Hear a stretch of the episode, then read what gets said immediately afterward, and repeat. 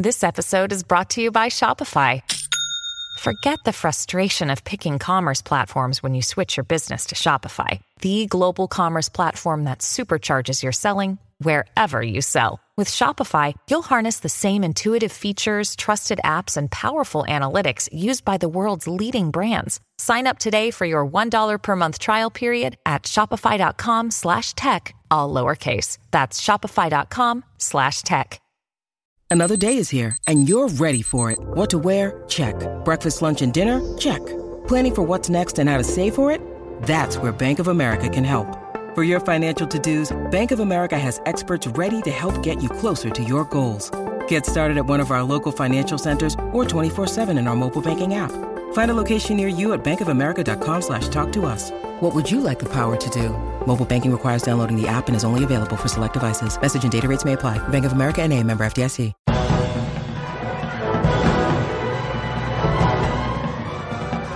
Hello and welcome to episode 352 of the Filmmakers Podcast. This is a podcast where we talk filmmaking, from indie film to studio films to documentaries to animation, to high end TV, and everything in between. how to get them made, how to make them, and how to try not to, Royally F them up. in our very, very humble opinion. I'm Giles Alderson. I'm Donatello. I bet you wish you were. I mean, I, I did as a kid, for sure. Yeah, for sure. But everyone must have called you Donatello back then. I hope so. You'd have hoped so, but I, I feel You'd like have hoped so. I feel like there wasn't the sort of the pun um, immersion back in in those days. Oh dear, it sounds like a really sad time. I know. No fun at all. Yeah. Wow. Wow. Uh, which brings us on perfectly to this week's episode. Does it? Because because there's no fun in this one. No. because we have on the director, Jeff Rowe, and the exec producer, Ramsay McBean, of Teenage Mutant Ninja Turtles. Mutant Mayhem. yeah. Woohoo! Very exciting. Very Um, exciting. Let's let's start uh, with Jeff Rowe. They weren't together for this interview. We did them separately. Hmm. Um, so let's start with Jeff, the director, Jeff Rowe. So what do we talk about with Jeff, Dom? Working in animation as a medium of storytelling, uh, making something new and exciting on an existing IP, whilst not annoying the people that loved the original. Um, Mm-hmm. And how to pitch to studios. Yes, we also talk about screenwriting. How he got into screenwriting in the first place, his story structure, and how he moved to directing, and why animation is often a three year process. That's Jeff Rowe. He's absolutely fantastic um, guy. He co directed Mitchell's versus the Machines. He was also a writer uh, on Gravity Falls and on Disenchantment, um, both animation, adventure, comedies. He was just a delight to chat to. Really lovely guy, really interesting. And um, yeah, I think you're going to love him and Teenage Mutant Ninja Turtles. And he's done a fantastic job in the film, yeah. It's got, it's got a lot of adult humour, lots of amazing action, uh, and it's just a fun film. It's just a fun film. Uh, the film is written by Seth Rogen, um, Evan Goldberg, and Jeff Rowe, and it's produced by Evan Goldberg and Seth Rogen, James Weaver, and exec produced by Ramsay McBean. And it stars Maya Rudolph, John Cena, Seth Rogen, Rose Byrne, uh, Giancarlo Esposito, Jackie Chan, Ice Cube, and Paul Rudd, just to name a few. So let's get to it. This is myself uh, and Dom Lenoir chatting to Jeff Rowe, uh, and then after we've had Jeff, we'll come back for a little catchy up, um, and then we'll introduce Ramsay McBean, the producer. See you in a minute. Cool. I'll see you on the other side. Enjoy. Hey Jeff, how are you, buddy? Hey, good. How are you? Very good, mate. Very Yeah. good. Very well. Yeah, it's nice. Where are you at the moment? In New York? I'm in New York. Yeah, you're in London. Yeah. Nice. Rainy London. Yeah, yeah. I love Yeah. London. It's one of the best cities in the world. It's great. It is one of the best cities in the world. That and New York, I'd say. So I think between us, we're doing all right. We're just representing greatness today. yeah, we're representing Um, it. Yeah, yeah. How's it going? Everything all right? Uh, yeah, yeah, it's good. Excited for the film to come out and just see see how the world likes it. Yeah, I mean it's it's such a such an exciting franchise as well. I mean, I, I grew up on the Turtles, and I you know watched the cartoon. I watched all the all the too. films, uh, and I, I think you've gone in a really exciting direction for this. Are you sort of feeling good about the movie and enjoying all the yeah, Yeah, screenings yeah. and having it out there? Yeah, I mean, it's it's like when you when you make one of these things, it's um, you probably watch the movie like a hundred times and it stops being funny and things stop making sense to you. Everything just feels like noise. Like you do that during the process of making it and then you do post where you like mix the film and color time the film and you watch it three times more in those final three weeks. So i'm like uh numb to it mm-hmm. right now. I'm like, I don't yeah. know when I'll be able to actually watch this in a theater with people and uh, not be confused. Uh, it's uh, uh, it's hard. it's it's that end process, isn't it? When you're delivering the film and you've watched it so many times, and it can get so deflating and defeating and just you don't know what movie you've got anymore because you spent so long doing the fine details and tiny oh, little yeah. tweaks and changes to even credits and whatever. And it's like you've got to watch it again just yeah, for those yeah, little yeah. moments. Well, and, and every fine detail, it's like okay, increase contrast. Three percent. Oh no! Did I just ruin the movie? Did I? Just, yeah, exactly. We just lost ten Rotten Tomatoes percentage points with that change. I blew it. Uh, it's uh, yeah. it's uh, uh, it's psychologically damaging.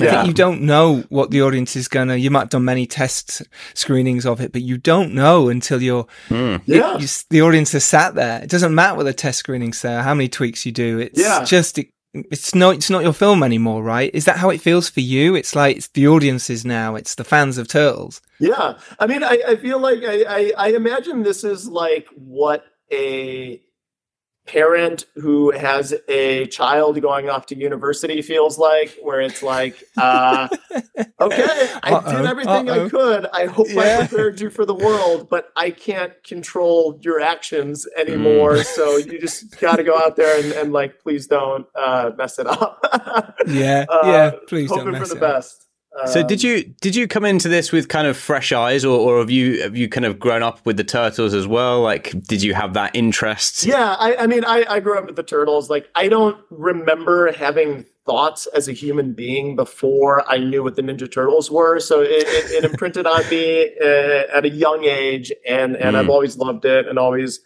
adored it. Uh, but as we were like staffing up for the movie, and I, I would go out to these artists that I really respected, and a lot of them would be like I've never seen anything from the Ninja Turtles. I don't know anything about them. Is that okay? And I was like, yes, do that. And don't watch anything. Like come like I I don't want your um judgment to be clouded by uh, uh nostalgia mm. or or anything like I think part of the challenge of making something feel fresh and new and exciting is just having uh, uh, uh, leaving those like preconceived notions behind you and just like okay that makes sense to me because i grew up with it but what's going to make sense to like an audience today who knows nothing about the ninja turtles? And uh, uh, so much of the work we did was trying to ground the film in uh, logic. It's it's a strange premise, but as much logic as you can squeeze out of Teenage Mutant Ninja Turtles and uh, uh, emotional relatability and just like really investing time in the characters and and helping audiences uh, care about them. Was that kind of building on the kind of brotherhood and because they, they did have really good relationships with each other. There was the comedy but really they were all they all, always had each other's back. I mean was that sort of part of what you wanted to bring? Like what what else did you sort of yeah. find interesting in the characters i mean i think that's like a really interesting thing like they always had each other's back is like is like uh, a thing that I've heard said about the turtles so many times, and and it's true in in this film. But also like when you're 15 years old, you you like the sense of like duty to family obligation you're you're just thinking about yourself and and you're kind of selfish and it's like uh, uh, like you do have uh, uh, each other's backs, but it's um, but you're also a lot more um, self-interested and and maybe unaware of of of other people, and it's like taking the like known thing and just shading it in a way that gives that added dimension and and and relatability uh, felt felt really important. And and the kids uh, who are playing the turtles, who are like mm-hmm. actual mm-hmm. teenagers, and and that's uh, that hasn't been done before, are so uh, lovable and have such a good chemistry with each other. It's, it's why we why we chose them. Like uh, when we would record them, uh, Seth early on was like they have to be in a room together and they have to be talking over each other and they have to be reacting to what uh, what each other is saying. And uh, we would get into these. The first time we got them all together it was the first time they met in in real life, and uh, just seeing them talk in between takes about like, oh, have you seen this YouTube video? Oh, I love this one, and like relate over uh, a shared pop culture that they love. We're like, that's that's a huge part of uh, being a teenager, and that's a huge part of this film. Now we have to put this in there, and and we threw a lot of script away to just do found things uh, uh, with the actors, and uh, um, uh, try to get it more organically, I think, than than animation usually allows for. Mm. Well, we love speaking of animation. We love Mitchell's versus the Machines, and Oh, we've had uh, Lord and Miller on the podcast uh, in the past talking about that film, and it, it's just a delight. What was the process for you? To get this film, had they already been thinking about making a Turtles movie?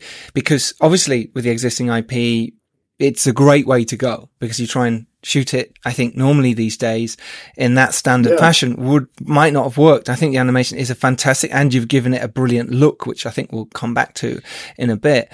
But talking about how you sort of came on board with Seth Rogen and, and Evan Goldberg, had they already been thinking about this for a while before you came on board, or was it your idea? Talk us through that. No, I think I think it was Brian Robbins and Ramsey Naito at uh, Nickelodeon Paramount uh, at at Nickelodeon at the time that were like, look, we have this IP, we want to make a new thing, uh, but we want it to be fresh and modern and and relatable to like actual uh, uh, teenagers and and who I don't know who could we get to do Mhm. that? Who's a cool choice? Seth Rogen? Would he would he say yes? Or Seth and Evan going to do this? And uh, uh, fortunately, like they love Ninja Turtles, so when they got the call, they're like, "Yeah, that sounds great. Uh, here's what we would do with it: cast actual teenagers, actually make it about teenagers." Uh, and uh, and the studio, uh, at Nickelodeon and Paramount, to to their credit, kind of just let us do whatever we want. They're like, "Can you get it done by this date?" And we're like, "Yes." And they're like, "Okay, go go for it. Let it be visually inventive. Let it." cast teenagers. Uh, uh, Mm. it, it was a really uh, supportive experience, and and and I think the the end result, like the end result of the film, benefits from Seth and Evan's passion about the franchise and the characters. Like they they weren't just like. We're producers collecting a paycheck. Uh, put our names on it Mm. and uh, uh, uh, uh, pay up. Like they were really invested in trying to make a good film and uh, uh, really rolled their sleeves up and and and got involved, which was uh, you know for me as a fan of film and a fan of their films and a fan of them uh, w- was a wonderful experience to to work with them. Mm. When was it you came on board then? Like I say, was it, did you come in and speak to the team or were you already involved in like pitching other ideas and it all kind of came on organically? Talk us through that process for our directors listening, you know, pitching process Yeah. when you're in the room. How did it come about? It's always interesting. Uh, as we were finishing up Mitchell's, I was looking for my next uh, project, and my agent was like, uh, "Do you like the Ninja Turtles?" And I was like, "Yes, I, I love the Ninja Turtles. Ooh, what are you What are you Yeah. talking about?" Uh, and he's like, "Do you like Seth and Evan movies?" I'm like, Who doesn't? "Fantastic!" Uh, and he's like, "Well." Seth and Evan are doing a Ninja Turtles movie. It's like kind of like in high school. It's like a teen thing. It's uh, uh I don't know. You probably won't get the job, uh, but uh, uh, I can set a meeting. And then I had this like series of like like boss battles in a video game, each one getting progressively more difficult. Where uh, uh, yeah, and there there are a handful of them. I'm like, well, I looked that. That was, uh, but they kept progressing me on to the next group of people until I finally met with Seth and Evan. It's not often that you you're you're. I, I just like stammered and talked and just like uh, na- naturalism, Mitchell's versus the Machines, which wasn't out at the time, so like no one had. Uh, yeah, fallen in um, love with it yet. Yeah, Yeah, yeah, yeah. They're just like I in multiples of those interviews, I would like start talking to like James Weaver, who's also a producer on the film, and uh, uh and then like I'd hear the audio through Zoom, like he had started to watch the trailer uh, partway through the interview because he's like, "Who is this? Who am I talking to?" Uh, but thankfully, the trailer was was good and looked cool and was enough to uh, uh, make people uh, interested in continuing to talk to me. They'd be like, "I'm Jeff Rowe, I don't know, Mitchell's versus the Machines. What is that? Let me watch the. Mm. oh shit, sounds on. Let me uh, uh, turn that off quickly." Um, I, I think I in those meetings, I just and this is the advice I would give to directors and people is just like like don't try to be clever. Don't try to be smart. Just like like be authentic. And if it's if it's something that you're passionate about lean into your passion and talk about your passion and talk about mm. uh, um, why you love it and and what your thoughts are on it. Because uh like you're not going to get hired for guessing the right answer. You're going to be hired for providing an answer that's authentic and true to you that the people on the other side of the, the call didn't even know they were they were looking for. Um, uh, I'm still shocked I got it, but uh, happy, very happy to be here.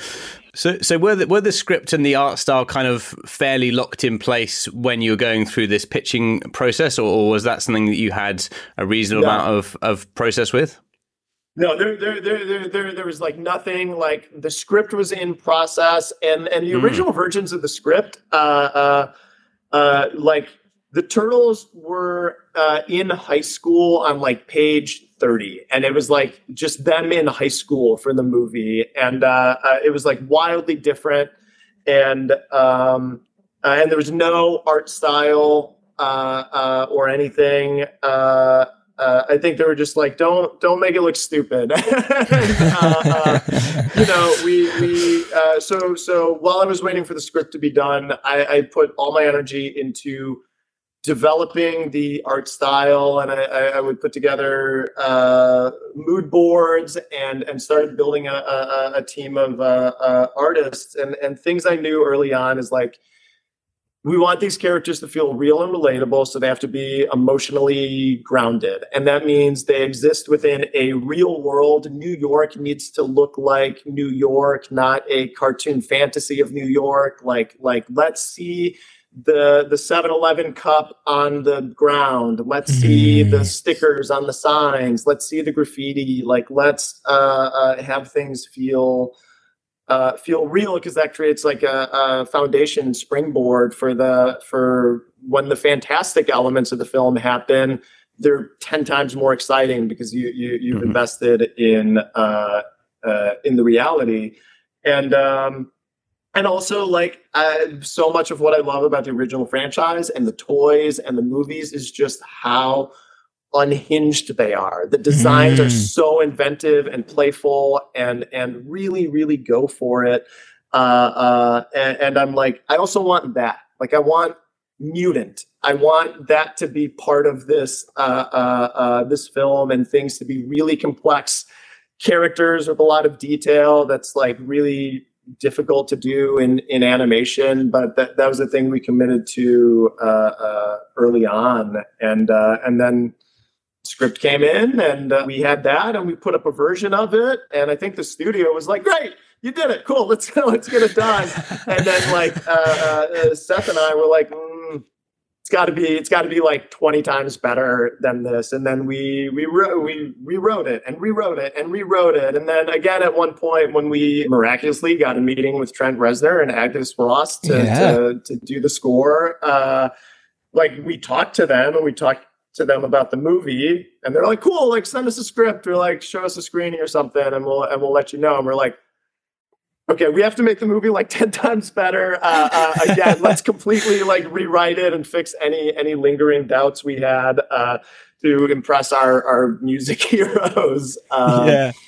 Sometimes you need those little kick kick up the asses, don't you? Those yeah. little moments that make you just go, "Oh my god, we thought we were ready," and someone else comes yeah, and yeah. go, "We can't send it and to then, them yeah, like and this." then you imagine like Trent yeah. Reznor sitting in a room watching it, and you're like, "Yeah." No, this has to be better. you've always you've always written. You mentioned writing then coming on you and Seth rewriting and rewriting. You know when you start to write Gravity Falls. Uh, well, when you're part of that writing team, how did you get into it? Because it, it you kind of had a you've had a great journey, I suppose. You know, you've written three TV series yeah. or two at the time before Mitchell's versus the Machines. How did you get into Disney in the first place? What was your journey in to there to start working on big shows straight away? It's a funny story. Mike Rianda, who directed Mitchell's, I mm-hmm. co-wrote it uh, uh, with him. Uh, uh a very funny, uh, uh, amazing guy. He was like my best friend in college. And then uh, after we both left animation school, he went to go work on Gravity Falls on the first season, wrote so many good episodes like The Inconveniencing. Like he, he's, he's so talented and funny. And after season one, he's like, I want to go do something different. I want to go write my own film, uh, but I, I, don't want to leave Alex hanging. So I'm going to try to find a, a, a, replacement for myself. And I was working at like a theme park design company at the time doing concept artwork. And uh, Mike uh, called me up and he was like, "Hey Jeff, I'm looking for a writer replacement for myself. Uh, do you know anybody funny?" And I was like, "What about me?" And, me, I'm funny. Like, I'm really funny. Yeah, I, I Self, funny. Self-admitted. Like, yes. It was like, um, yeah, yeah, sure, yeah, yeah. okay, okay. Uh, and he he gave me a um, a writing test. Uh, mm-hmm. Uh, uh, Alex had writers on the show do like a writing test to see if they could match the uh, voice mm-hmm. and the uh, uh, tone of the show, sure. which was very specific. And he he kind of like slid me the test under under the table, and then I did it, and apparently did a good enough job that he, he shared it with Alex, and then they they brought me on board. But I, I never really written a script before that. I just wow. made short films while in school, and uh, uh, and when I started writing, I fell in love with it because mm. um, I'm bad at drawing. I compared to like my peers, like I do not draw very well. Um, and uh, I would have these ideas, and then executing them was always like, "Oh, I can't do this. Marcus. I can't actually pull this off." But. What was your process of learning to write? I mean, it, it, it's a difficult thing to understand story structure. Um, you know, getting the characters right. How, how did you sort of navigate through that process? Because obviously, you've done quite well to pass this test and you know mm. emulate uh, something in existence. Yeah, I mean, I mean, honestly, like like part of part of it was just like encyclopedic knowledge of the Simpsons and their comedic uh, timing, and it's like yeah. I was like, I know the cadence of this style of show. It's like in my bones. It's in my DNA. Mm. I, I can't step outside of it. And and in school, we had had uh, a class about story structure. We read like Robert McKee's story, and and you know oh, I was yeah. a freshman in college, so I was like, this is stupid, and buy the books, and I I, I, I, hate it for being so rigid. Yes. And then uh, with with time, I. I like in Gravity Falls, I would find myself like uh, uh, like a mechanic looking at a diagnostic manual or something. Like, why does this story not work? Oh, uh, Robert McKee, uh, uh, things are driven hmm. by choices. No one's making a choice on on this page, and mm.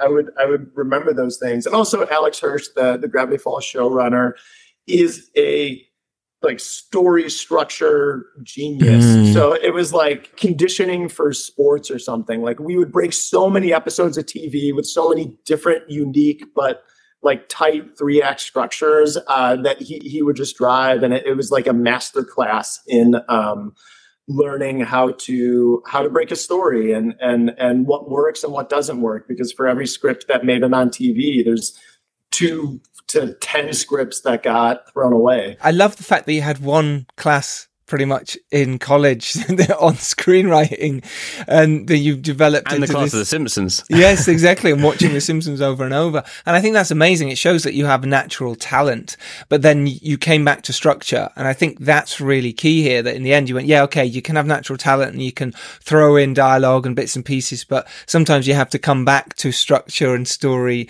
beats, which I think is fascinating. Then, so I suppose moving on to Mitchell's versus the Machines, then within that, because obviously you're part of that team, you wrote it, you're the co-director of those scenes. Did that, that obviously came from the back, as you said, of, you know, Gravity Falls and Disenchantment and your work there.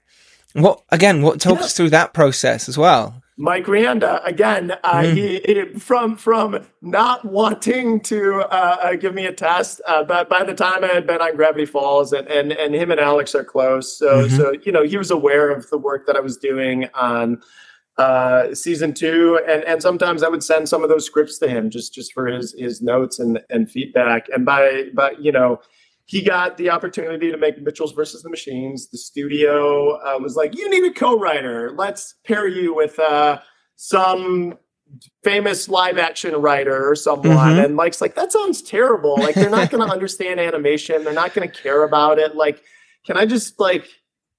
Jeff's doing a good job on Gravity Falls. Can I just hire him? Uh, and then he came to me, and I was like, yeah, "Yes, I would. I would love to do that." And and Sony said yes. And then uh, we just spent like two and a half. I mean, we were rewriting that until it was taken out of our hands. That's that's our process. That's uh, uh, that's what we do. That's what Chris and Phil mm-hmm. uh, does. That's what Seth and Evan do. Uh, just constantly iterating towards greatness or, or attempted Tempting, yeah. Uh, uh, greatness. um, how did you make the the jump across from sort of writing to directing? What were the what were the challenges in that progression? Because it's it's the same thing, but it's also very different.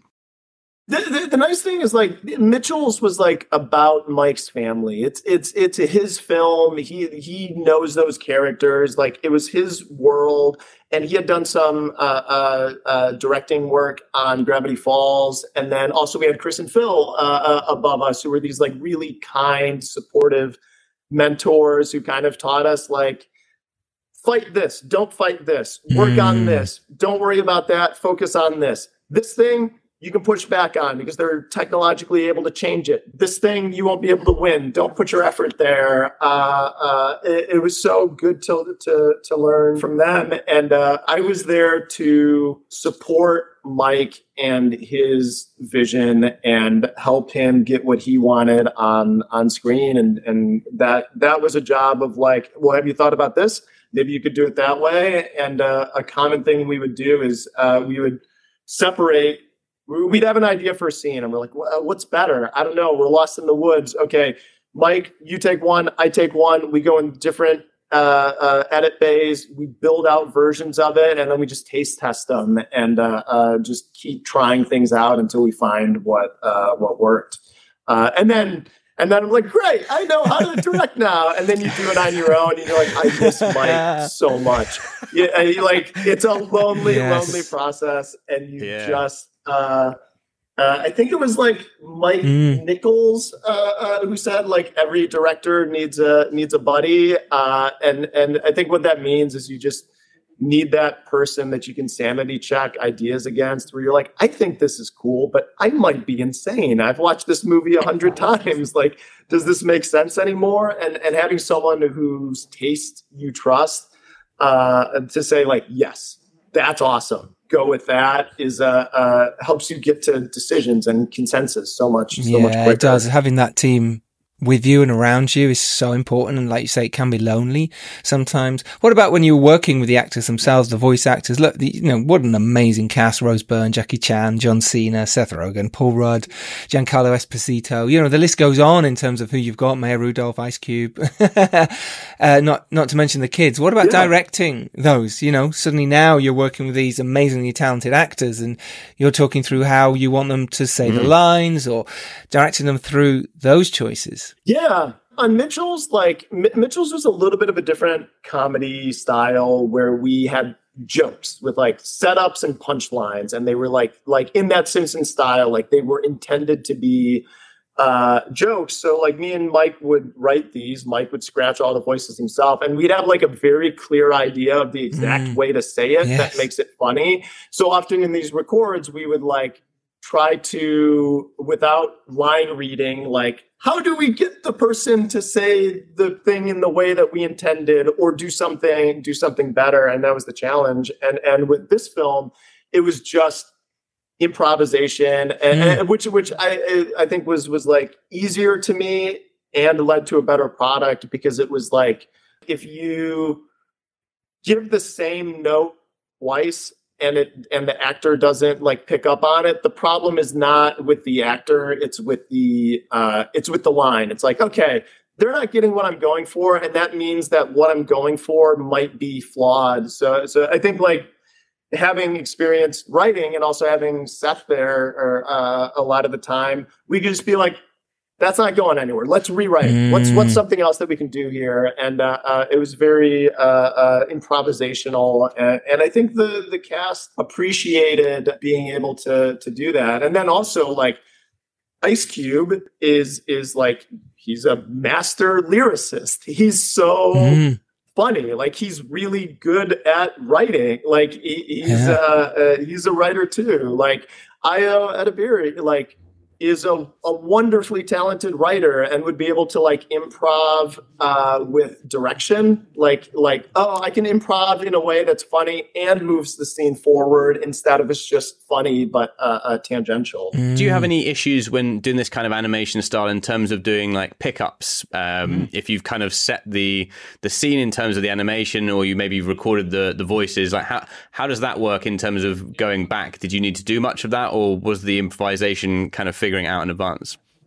It was uh, the impro- improvisation kind of figured it out in advance. You always have to do pickups, and you always have to like, does that fit in the mouth shape? Uh, yeah, yeah. I don't know. People people don't pay that close of attention, uh, and then when you have a giant flapping turtle mouth, it's like different yeah. than like an actual human face. One of the advantages to this is like there's no coverage. Like you can improv for for 60 minutes and then uh, not worry about how the camera angles cut because it's just uh, uh, audio. So it's like we would just let the tapes roll. We would get conversations not about the movie, but just between the kids in between takes where they're just talking about YouTube videos. And uh, we would take all of that, go into edit, and then it was like a really long, really painstaking process to just like piece that. Mm. Into something uh, uh, cohesive, but by the time we got to that piece together thing, it, it felt as natural as what was in the record. And uh, uh, there was there's like there's also a couple times where we just had to re-record things because of audio issues, uh, and then we just tried to match exactly what they had improv the uh, the first time. Mm. This episode is brought to you by Smart Food Popcorn. Some decisions aren't the best, like skipping ahead in your favorite podcast. Think of all the banter you'll miss, the lore in the making. Luckily. Smart Food popcorn is a no brainer. Deliciously tasty and available in a variety of fun flavors. It's a smart decision every time. Smart Food. Add smart. To learn more, visit smartfood.com. eBay Motors is here for the ride. With over 122 million parts, you can make sure your number one ride or die stays running smoothly. Brake kits, LED headlights, bumpers, whatever your baby needs, eBay Motors has it. And with eBay Guaranteed Fit, it's guaranteed to fit your ride the first time, every time. Plus, at these prices, you're burning rubber, not cash. Keep your ride or die alive at ebaymotors.com. Eligible items only, exclusions apply. When you need mealtime inspiration, it's worth shopping Kroger, where you'll find over 30,000 mouthwatering choices that excite your inner foodie. And no matter what tasty choice you make, you'll enjoy our everyday low prices, plus extra ways to save, like digital coupons worth over $600 each week. You can also save up to $1 off per gallon at the pump with fuel points. More savings and more inspiring flavors make shopping Kroger worth it every time. Kroger, fresh for everyone. Fuel restrictions apply. It must be a fascinating process from start to finish. Uh, uh what's the time scale then? How long have you been working on this film? You know, because obviously with live action, it's sometimes, sometimes shorter. With animation, it can take long, long time. So for you, it'd be interesting to know when you first started and, you know, obviously now it's release time. Yeah, it's, it's, it was three years. Like Mitchell's right. was five years, and no one ever mm. wanted to mm. make the Mitchells. Uh, uh, like this, the uh, Sony Animation believed in it, but like Sony, the parent company, was like, "Oh, we know, we don't know about this thing." Uh, so, so it was just like two and a half years of like me and Mike, like remaking it and remaking it and trying to like prove it out and prove that that uh, it could be real. And then Chris and Phil saw it, and they're like, "This is great. You should make this." And that kind of made it possible. And then this one was like we just need this movie around this date. So uh, having having like an end date, having a timeline uh, that was compressed like that, it was really challenging because you have to do a lot in a very short amount of time. But I, I, I also find it easier to stay motivated when there when there's an end in mind and you're not just like like pouring tons of work into something that you might not know if it will ever be seen outside of uh, uh, your Mm. office. Yeah. Yes. Amazing. Could we just get one last bit of advice that you might either give yourself when you were starting out in the business uh, or maybe some aspiring filmmaker uh, before we wrap this up? I think a thing I I struggled with early on was uh, was just like self doubt, imposter syndrome. I mean, I told you the story of how I became a writer. I'm like, I'm not supposed to be here. This is not.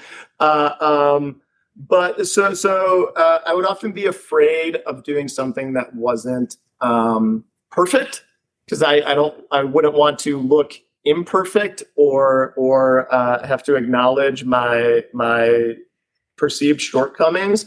And that sometimes came at the cost of me uh, working. It would lead to procrastination and and the thing it, it took me a long time to learn how to learn and how to just like try something and then react to it walk get a cup of coffee go back to it read it and then see how you feel about it and and have that conversation with yourself and and you get to your answers quicker by working through it as as uncomfortable and uh, uh, as vulnerable as as that is, and uh, and also like giving yourself breaks and and uh, if you're like I'm going to start at this time and I'm going to end at this time.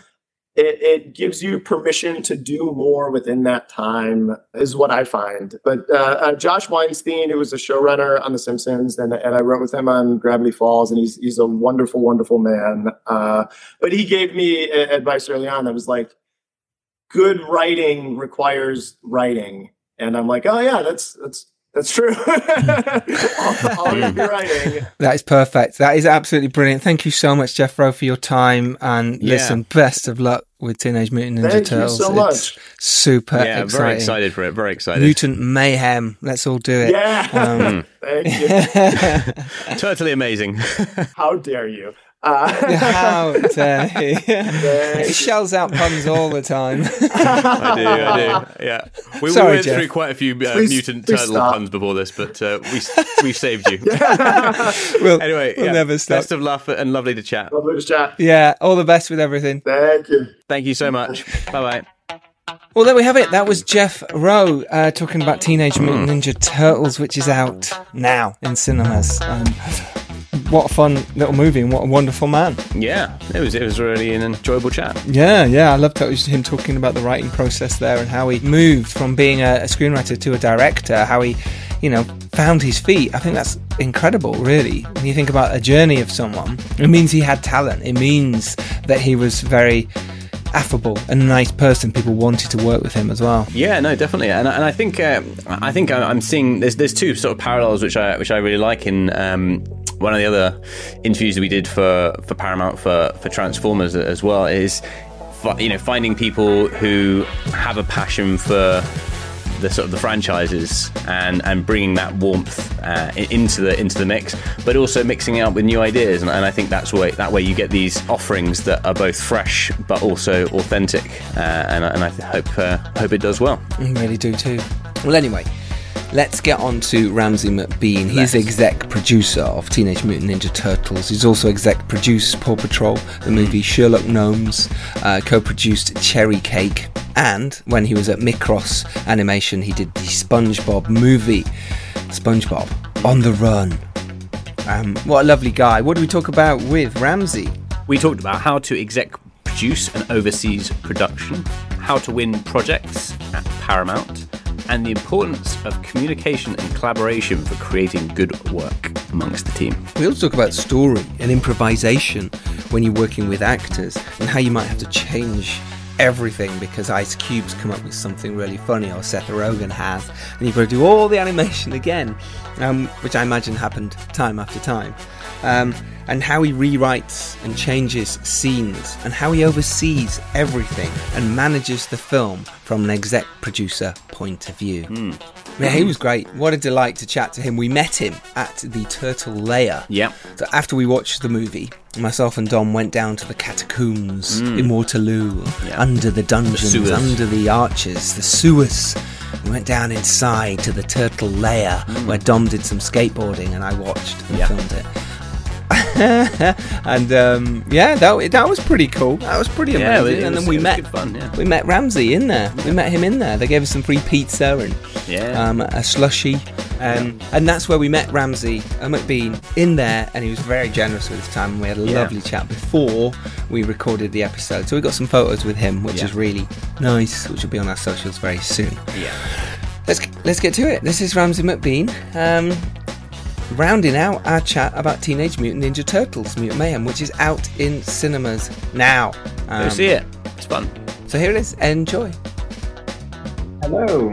Hello, buddy. again. How are you? I'm good. I'm. Uh, it's all a little bit overwhelming, to be honest, but it's. Uh, I'm good. Uh, yeah, it's great. Yeah, I can imagine it's overwhelming and weird as well to not have your cast being allowed to come and do any Mm. press. So it's kind of you and the director, the production team, sort of going right. Let's chuck our voices out there, which is Yeah, great for us. Yeah, yeah. Obviously, obviously, you know, it's great for us to be able to support the movie, but obviously, it's a shame to not have the cast, especially the boys, uh, meeting the world because they're just so lovely and charming and amazingly talented young men that it's a shame that the world hasn't been able to meet them. But I'm sure once the SAG strikes over, everybody will want to will want to know who these kids are. Yeah, for sure. They're Yeah. fantastic in the movie, aren't they, Dom? Mm, yeah, I mean, it was one of those real cornerstones of my childhood watching the sort of the Teenage Mutant Ninja Turtles, um, in the cartoon, the films. Um, so you know, going into this.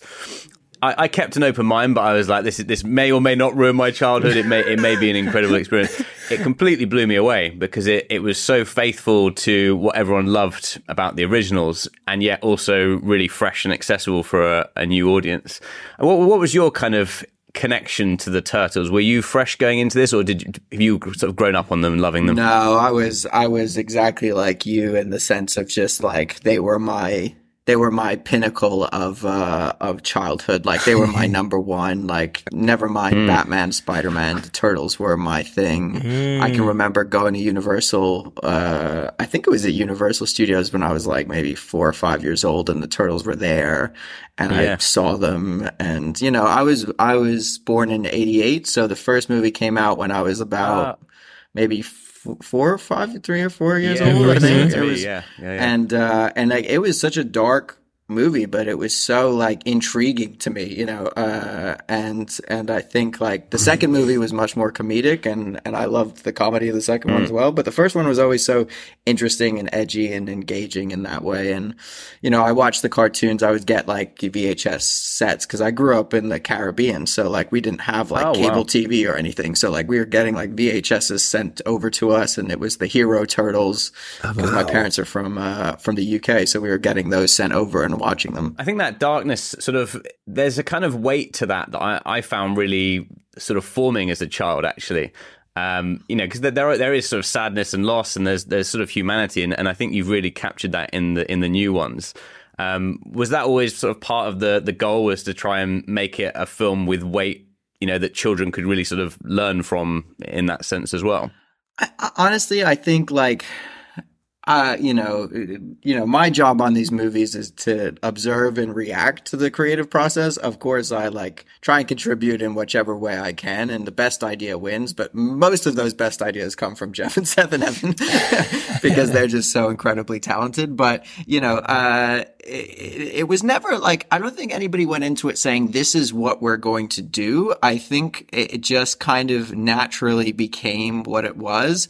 And sort of, we all knew tonally what type of movies we liked, and especially Jeff and Seth had a sort of cornerstone of the tone that they wanted to hit. And and I think that kind of guided a lot of the way. Like, no matter what we did in our screening, there was always a tone thing that felt right. It was always like, yeah, the tone of this is right and we should keep on this path. And, you know, it, and that edgy tone was always so engaging and interesting to us. And we, we made a movie so that when we went to the bar with our friends after showing them the film, they didn't tell us that we ruined our, their childhood dreams. you know, like that was more important to all of us in some ways than like the, what the five year olds thought. It was more important for what, like, what our, our, you know, this was such an important IP to all of us growing up that, uh, that, you know, the, the, the idea of not successfully giving uh, our generation a movie that we would love and appreciate, uh, as well as be able to take our children to, was also a big part of it. Mm, you have definitely done that. Absolutely. Um, mm. and it's great that it's being released, you know, now as well. I feel it's a good time. People going back to the cinema. It feels fresh. It feels exciting. When was it that you first came on board? Were you on early days? Was it, are you part of I came whole... on, I came on about, the production had maybe been running for about nine months when I, when I joined the movie. Um, I joined in like April of 2021. So, and then I finished like, you know, Friday. it was kind of my last day, but you know, uh, I came onto it, but it was the, it was the middle of COVID. So it was just a, such a different world. Like, you know, we kind of forget what that was like two and a bit years ago now, but you know, I was, I live in London and, and I woke up to a text message that changed my life that said, would you like to come and help produce the Ninja Turtles movie? And I was like, wow. absolutely. like, I was like, uh, there was not even a, an ounce of my, uh, of reluctance in, in saying yes to that. And everybody was working, remotely at the time anyway. There was no studio presence at that time. Everybody was still very worried about, you know, uh, COVID and, mm. And so I just shifted my hours and I worked, you know, started work at 3 p.m. and finished work at midnight or 1 a.m. And that was mm-hmm. just the, what I did for the whole, that whole production when, when I was in London. Tell us about that just getting the text because I think a lot of people will be going, well, hang on, why aren't I getting a text saying, can you come yeah. work on a brilliant franchise? Yeah. How did that come about? Had you, obviously, you know, there's some amazing credits behind you with a SpongeBob movie, Paw Patrol movie, Sherlock Gnomes as well, which is fantastic and really fun. Um, yeah.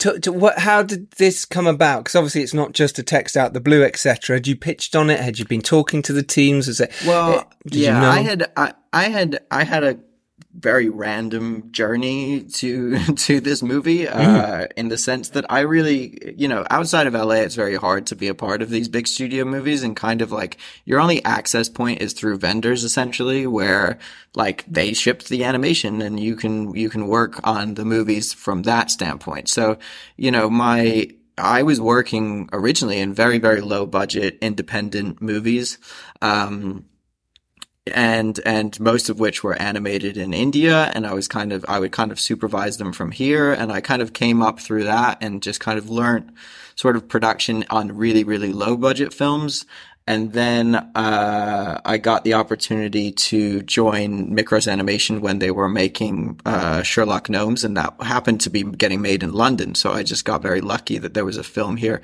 and that was the first film to feature film to be made in London for a long time since like Tales of Despereaux. So like mm. there was like a good like almost ten year I think gap between those two films for CG animation. So it was such a big opportunity, and it became a sort of hub of talent uh, that wanted to do a bigger uh, movie, but I came at the very end of it and helped sort of deliver it and kind of had a relationship with Paramount from that standpoint. Um, once I delivered that movie. And then when, uh, SpongeBob was getting set up, you know, I didn't, I didn't help I didn't like produce the movie, but I helped set it up at the very beginning. Um, and sort of like a key part of what I was doing, uh, when I was at Mikros was trying to help the creative collaboration between the people in LA and the people on the vendor side. So like you have all of these amazingly talented French artists that were either in Montreal or Paris in that studio.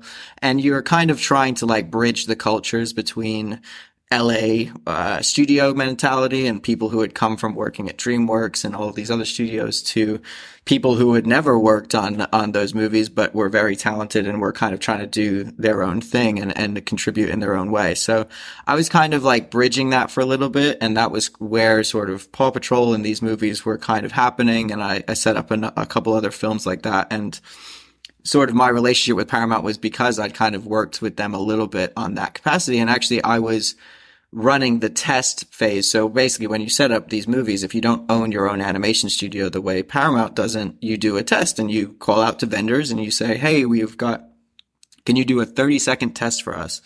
And, you know, that's a test of product, but more importantly, it's a test of process. And it's a, a test of like, how do the teams get along? Do they collaborate well together? How does that work? And sort of my whole thing in that world was to try and essentially convince the LA side that like, you could collaborate with us and we would help you make that movie as partners. And, um, it was sort of during that that that uh, I met Jeff and I met Yashar, the production designer, and sort of we kind of all got along pretty well, and the studio kind of knew me, and and and you know that that type of we kind of clicked in a way. And, and, for me like you know my job was like to try and win projects for the studio. And like i was not about to lose ninja turtles. Was, yeah. we have to make this movie. Yeah. like this is right. the fight with is, any weapon possible yeah. Yeah like whatever even it if takes, it's a stick. I, exactly. I will lie down on the road. What, what, was what was some of the the process of the actual animation style that you ended with? Was it the first kind of test that you did was with that uh, that kind of process, or were there lots of other ones? It was very different than the first test we did. I think we were in they were in early stages of sort of visual development of the movie at that point, and they kind of just wanted they knew they wanted to do something stylized, but they weren't quite sure what. And and sort of we you know, like I said, that, that part of the movie is never about the product because you know the look is going to change. You know the people are going to change the designs. That's always it. But the, the important thing is like, can we work together to create something that looks good? And then we'll change what it is and it will still look good as long as we can we know we can produce something. So it was much more beautiful i guess uh, in quotation marks than the um than the final product. It was kind of like the note at the end of it was like this kind of looks too pretty to be uh, the movie. And like you know it was like it was mm. very very well executed but it, there was something about it that didn't quite feel right and kind of looked a little bit like some of the other animation that we knew was kind of coming. And so I think like, you know, Yashar, the production designer, went back and reevaluated and that's kind of where the look came from various iterations after I, that. I love it. The look was so interesting and, and, and fascinating. It, was there ever a point with any movie like this? And I'm pretty sure the answer is yes, but it'd be interesting to know from the animation side where you're developing this project, but it could fall down. They could say, no, we, we the look of this it's not working or the idea is not working. Was that development process after you came on board? Was it still ongoing? Was there still a chance that, you know, we still need to get the yeses from, you know, Paramount at this point. Want a website with unmatched power, speed, and control? Try Bluehost Cloud, the new web hosting plan from Bluehost, built for WordPress creators by WordPress experts. With 100% uptime, incredible load times, and 24 7 WordPress priority support, your sites will be lightning fast with global reach. And with Bluehost Cloud, your sites can handle surges in traffic no matter how big. Plus, you automatically get daily backups and world class security. Get started now at Bluehost.com. Uh, no, I think like, you know, the the fortunate thing about this movie is that everybody was so passionate and believed in the team from the very beginning. Like, you know, we had all movies go through their ups and downs and have their good moments and their bad moments, but ultimately we all knew deep in our heart that like Uh, Seth and Point Grey's experience combined with what Jeff had brought to Nickelodeon and Paramount, combined with sort of the CG animation people that we had put in place, like we're going to make something great. It was just like we all had to kind of hold hands and just be like, we're all in this together, guys, studio included. And, and, you know, I think that that's what allowed us to work very collaborative with each other and honestly about the things that were working at the moments that they were working and the things that weren't working at the moments that they weren't. And, you know, I think there was obviously some questions at the very beginning of the visual development, like, what is this? you know, what is this going to be? Like, what is it going to look like? And honestly, part of us, part of us didn't even know what it looked like. You know, we were playing with so many rules that like, were very established, like perspective and things like this in CG that you're like, you know, you we have to keep perspective. You can't break perspective in art. You know, it has to always be to camera and, and the truth is, in our movie, perspective is never is to camera for maybe one shot, but then the rest of the shots, it's not. The the design mm-hmm. doesn't work like that, and it, it, kind of made it free. And once we realized that worked, we kind of the shackles were off, and we could do uh, the the visual development team could push things a lot further. Mm. Do you have to f- sort of factor in the flexibility um, with a film like this? Because we've mentioned that the actors do a lot of improvisation. Um, how do you kind of factor that in with scheduling and budget and kind of working things out, at, you know, at certain points? Is, is that a challenge or is it something you have to discuss really up front? Well, I think like you know, I think for for this, this was always about being able to be as reactive and pro as possible because being proactive was kind of challenging because of how unpredictable a lot of the things were, and uh, and a lot of that was based around story, like what would work, what wouldn't work, what the actors would improvise, and really, like I said, it was always best idea wins. So no matter where you are in the process of the movie, if somebody does says a line or does a joke and it's good, you're kind of like, well, we gotta mm-hmm. put that in the mm-hmm. movie, you know? And, and it was kind of my job to work with Jeff and Seth and like as much as possible try and get that into the movie essentially uh, by you know begging the uh, various other people that would have to do the work to to do it you know. But you know i think that the good thing is is that like i said it wasn't just us who believed in it. Every you know whether you were an animator or a junior artist or whatever everybody felt like they were going to be a part of something special um, and you know that's that was our goal. And you know if you're an animator or somebody who works outside of like the big studio system a movie like this does not come along very often. Like this is a mm. very, very big IP with a very, very big producer and mm-hmm. a great director and great production team for you to get to work on, you know, outside of the LA studio system. So what an incredible opportunity. And because of that, we just had talent pouring in from all over the world to come and work on the movie. And that allowed us to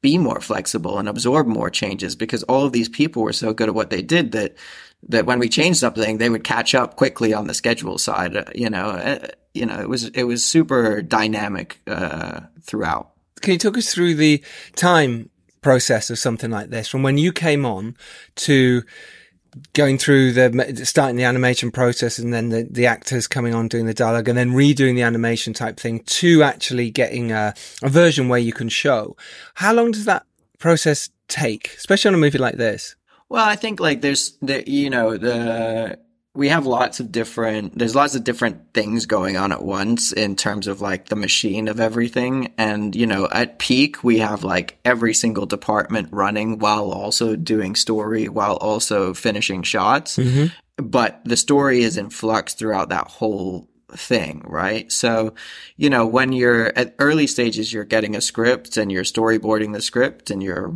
and you're, you sometimes don't even have the voices, the real voices in and you're just trying stuff out and experimenting. And, you know, a big, you know, now that you've seen the film, like you can tell the boys being together was a big influence on the movie, like recording them together. Mm is was such a magical thing, but we didn't get to do that until halfway through the movie because of COVID. Right. So you couldn't put four people in a room. So we're there making a movie normally, you know, as you normally do, and we're, you know, things are it's like, okay, this is working, that's working.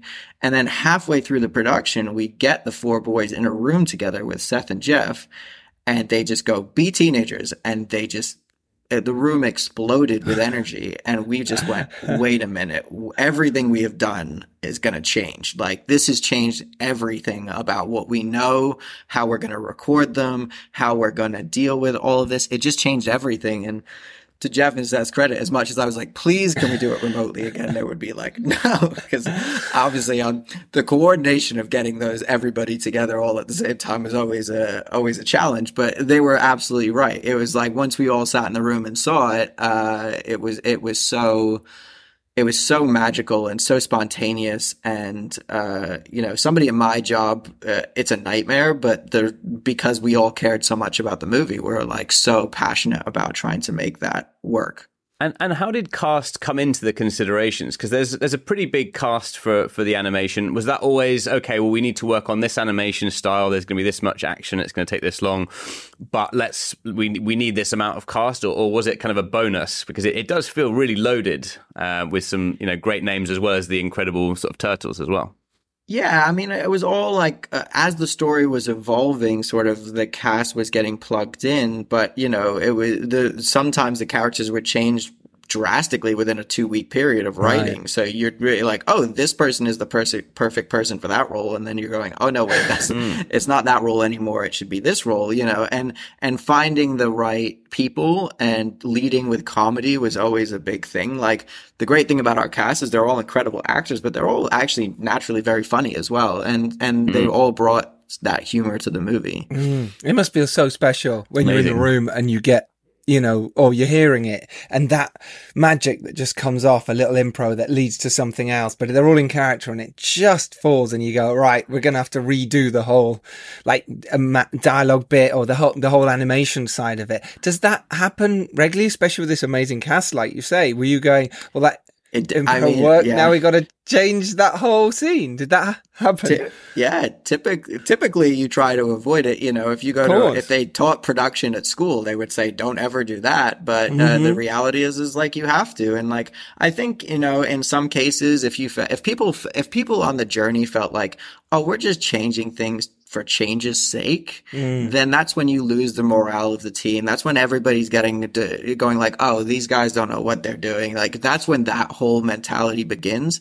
But the truth is, is like when we were calling people up and being like, hey, you, you know, we've changed the scene, watch it. It's better. like, we got to make it. And everybody was kind of watching and go, it is better. So we got to make that happen. And like, we weren't ever changing anything unless it was a better thing than what it was replacing. And that was always actually more inspiring than demotivating because it was like, oh no, we're pushing something like, I thought the scene was good, but now it can be great. And, you know, uh, uh, an example of, uh, all of this kind of coming together was like the first, we had recorded the boys a couple times, but then we needed to record Cube for the first time. So we're like, okay, well, we should record Cube with the boys. And, and, uh, we set them up. We did a couple of scenes with them and they had never met him before. And then he walked into the room and they did the under the bridge sequence, you know, and, Wow. and like it's just like uh, so much good material is coming out of this this moment and you know it's really a little bit more live action than than typical uh, f- animated films are recorded but it's it's a magical thing and you can see it on the screen. It feels so real and grounded because of that Got yeah, you. I mean, I think I think the action, especially, or I almost thought I was watching like a Nolan intro from like the the start, the way it was, the the, the soundtrack. It was so concise. The action, uh, I, I think it's like a, definitely one of the big pluses um, of of the movie. On top of the comedy, is just how slick and professional it feels. It does feel like a sort of a big Marvel or a DC movie. Yeah, I mean, there's uh, the the level of talent involved in the opening sequence from you know our co-director Kyler Spears who boarded it to the Trenton Atticus score that supports it to Oh, yeah. Jeff guiding it, you know. And it's like it's Sicario, like that's what It's it is. that that was the reference. That was the reference. and- Wow. Okay. and That's amazing. And, and you know, we, you know, our head of cinematography, Kent Seki did Hmm. uh did a whole like presentation of all the different ideas and worked with Jeff on like what was inspiring Jeff, and it was like Boogie Nights and Sicario and uh, you know Spike Jonze, and like Hmm. that's what that's the movie. like it, it's not like you know your traditional references. Um, You know, we have so many long shots in the film as well that make the film really, you know, we've got several shots that are over a thousand frames, which in animation is like a very scary uh, prospect. Um, Yeah, but it's it's what makes the film feel real because that's kind of how you shoot live action. it really does. make- Yeah, it really does have that element of live action, and it, it grounds it and it makes it really compelling. So um, yeah, very well done that side. Yeah, yeah, re- really well done. Finally, um, what have you learnt from making this movie, uh, Teenage Mutant Ninja Turtles, Mutant Mayhem, or a previous movie that you are going to take forward uh, to your next film? Something that you learned as a producer, exec producer. honestly, like, uh, I've learned, I mean, there's so many things. I'm trying to think of like what would, what would be the one that I would put forward. But, you know, I think, you know, a lot of the movies I worked on before, I was on the vendor side and I was uh, kind of a, separated from the creative process a little bit and, and kind of just responding to it as a vendor, as people who get shipped the movie and then say, you guys make it. But this, I got to be a part of something that was so creative and, and, you know, Jeff and Seth and Evan and Point Grey's amplitude for, for success and being great. And, and it was so high. The bar they set themselves was so high and higher than most people were setting for them. You know, they, they were the ones who were always pushing the boundary. And it was so inspiring to get to be a part of that with them.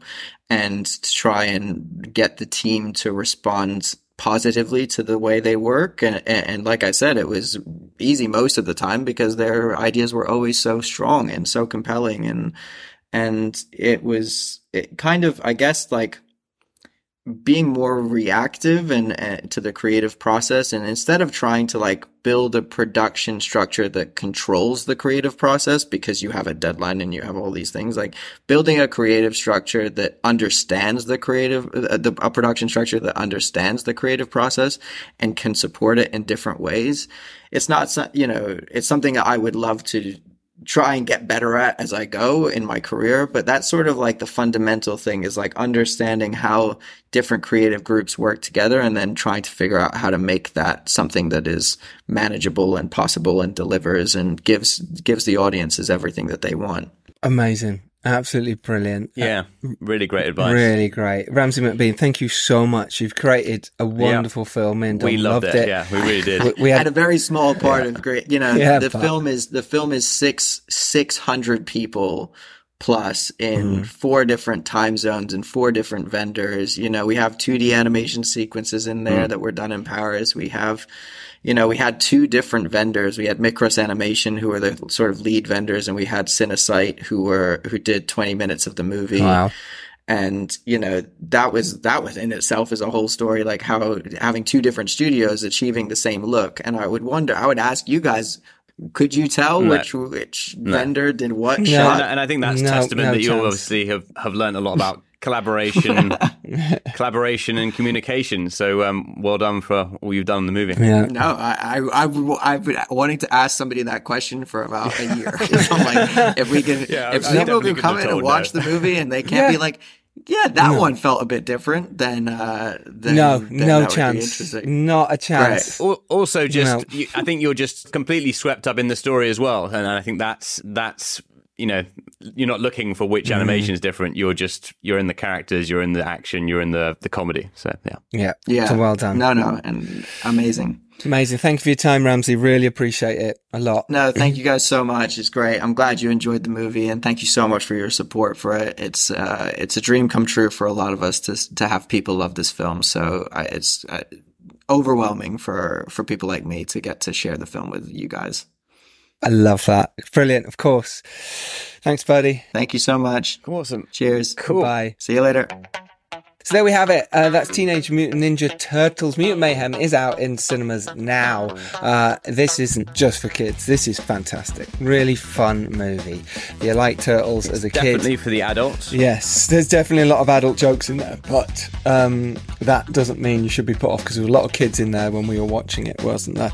And I think mm. a lot of them went over their heads, uh, those jokes. And you can imagine, Seth Rogen, boys and girls. Of course, it's going to um, yeah. have a little bit bit of naughtiness in there, but it's wonderful. It's yep. so good. So, huge shout out to Jeff Rowe and to Ramsay McBean for giving us so much knowledge and advice of making that movie and from them. Uh, so there you go. I hope you've enjoyed this episode of the Filmmakers Podcast. Go out there, make your films, make your animation, come up with a story. Become a turtle. Become a turtle. Uh, Learn martial arts and turn green. Yeah. And you can be Michelle. There we go. Michelle. Mis- you can be Michelle. No. Uh- yeah, don't be, don't be shellfish. oh my gosh. So, oh, we did so well throughout the so episode. Well. the end. Um, yes, yeah. so go out there, make films. And if you're lucky enough to rise up and do well, which is your duty too, jump down into the sewers and fight bad guys as a turtle. Cowbunga, dudes. Till next Tuesday. We're lean, we're green, and we're mean. Take care. Bye. That is a reference to the film, by the way. It's not just Dom. Um, yeah. Yeah. yeah good. I mean, it might be. It might be. Who knows? Who knows what's happening? Who knows? On next week's episode, it will be Jane Gull and Karen Newman talking all about their film Love Without Walls, which is out now on digital platforms. Beautiful, beautiful film. Go support it. Why not? Why not support all the indie films uh, and the filmmakers you hear from on this show? But that's next week. Take care, everyone. Bye bye. Adios.